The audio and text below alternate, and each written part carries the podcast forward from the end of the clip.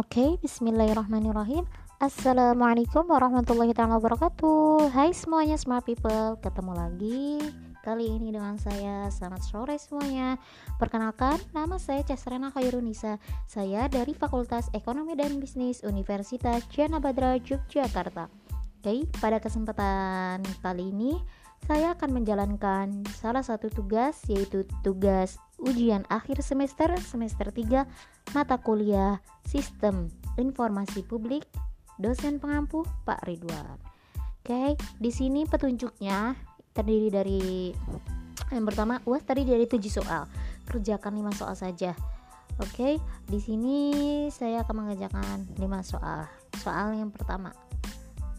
Masuk ke soal yang pertama, soalnya itu apa yang kamu ketahui tentang Smart City? Ceritakan. Oke, langsung saya jawab ya. Smart City adalah kota yang dapat mengelola berbagai sumber dayanya secara efektif dan efisien.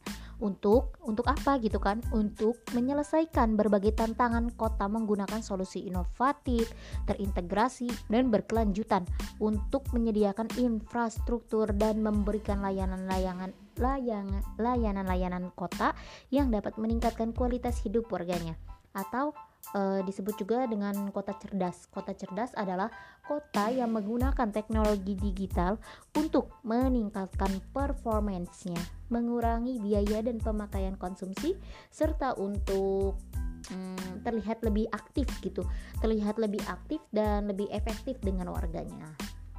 Oke, lanjut ke bagian yang B apa syarat agar daerah dapat menerapkan smart city? Jelaskan. Oke, di sini juga smart city mempunyai syaratnya ya. Syarat agar suatu daerah itu dapat menerapkan smart city itu mempunyai enam syarat. Yang pertama syaratnya itu ada smart governance. Smart governance ini uh, yang dimaksud smart governance ini memastikan pemerintah daerah pada kawasan uh, wisata prioritas menerapkan sistem pemerintahan berbasis elektronik gitu SPBE yang disingkat dengan SPBE secara berkualitas dalam upaya pelayanan publik yang baik. Uh, lalu syarat yang kedua yaitu ada smart branding. Jadi di sini ada smart branding. Smart branding itu yaitu membantu pemerintah daerah pada kawasan wisata prioritas dalam meningkatkan kunjungan wisatanya. Lalu yang ketiga syaratnya ada smart economy yaitu memastikan implementasi TIK teknologi informasi komunikasi dalam proses transaksi berlangsung eh, di kawasan wisata prioritas dan pemerintah daerah sekitarnya. Dan yang keempat itu ada smart living. Smart living ini uh, smart mendorong pada situasi kawasan wisata prioritas yang kondusif uh, dan nyaman gitu dan bisa memberikan kenyamanan bagi masyarakat dan wisatawannya melalui penyediaan transportasinya kah, logistik yang tentram, aman dan ramah. Lalu di yang kelima ada smart society. Smart society ini uh, yaitu memastikan masyarakat tujuan wisata prioritas dan kawasan sekitarnya memiliki kapasitas yang unggul uh, dan apa ya dan mampu menjadi tuan rumah yang baik gitu jadi uh, kalau ada wisatawan kita mampu menjadi tuan rumah yang baik gitu.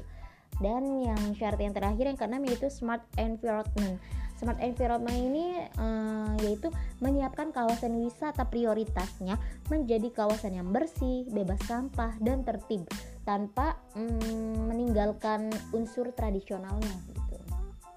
Oke, lanjut di bagian yang C apa saja manfaat bagi masyarakat dan pemerintah daerah dengan adanya smart city? Oke, langsung saya jelaskan di sini.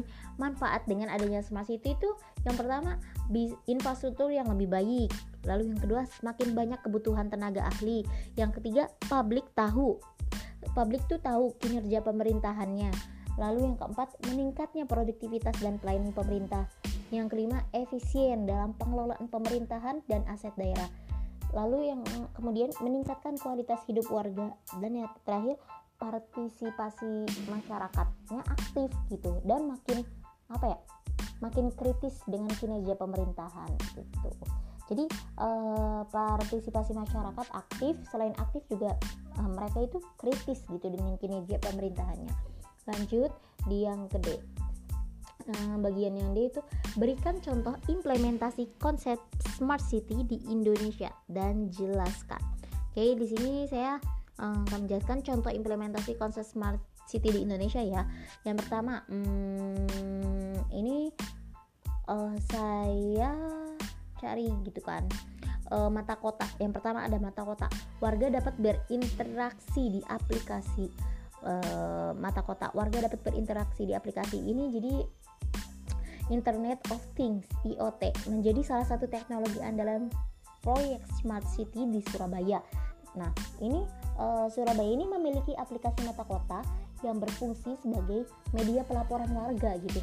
Jadi kalau ada apa-apa di warga desa tersebut, warga ini melaporkan gitu lewat aplikasi mata kota tersebut.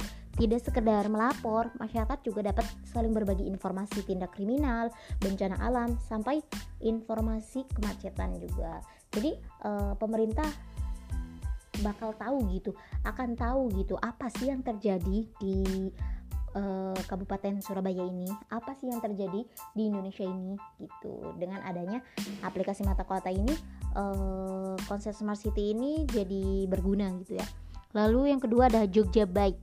Nah, Jogja Bike ini uh, wisata naik sepeda di Yogyakarta. Kebetulan saya juga lagi tinggal di Yogyakarta. Yogyakarta ini Yogyakarta yang populer sebagai salah satu destinasi wisata di Indonesia menghadirkan aplikasi Jogja Bike untuk para wisatawannya gitu. Wisatawan juga dapat mengunjungi banyak tempat wisata populer di Yogyakarta dengan murah, mudah dan praktis. Uh, berkat aplikasi Jogja Bike ini uh, Yogyakarta uh, sempat meraih Smart City Award pada tahun 2018 silam.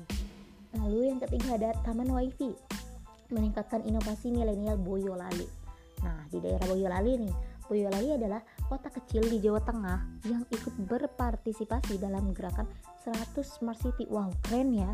Walaupun Boyolali itu Boyolali itu uh, terkenal dengan kota kecil, tapi nggak kecil juga gitu kan dengan gerakan smart city-nya dia mengikuti gitu Boyolali juga membangun taman wifi untuk meningkatkan inovasi dan kreativitas para milenial khususnya pada bidang teknologi dan IT oke okay?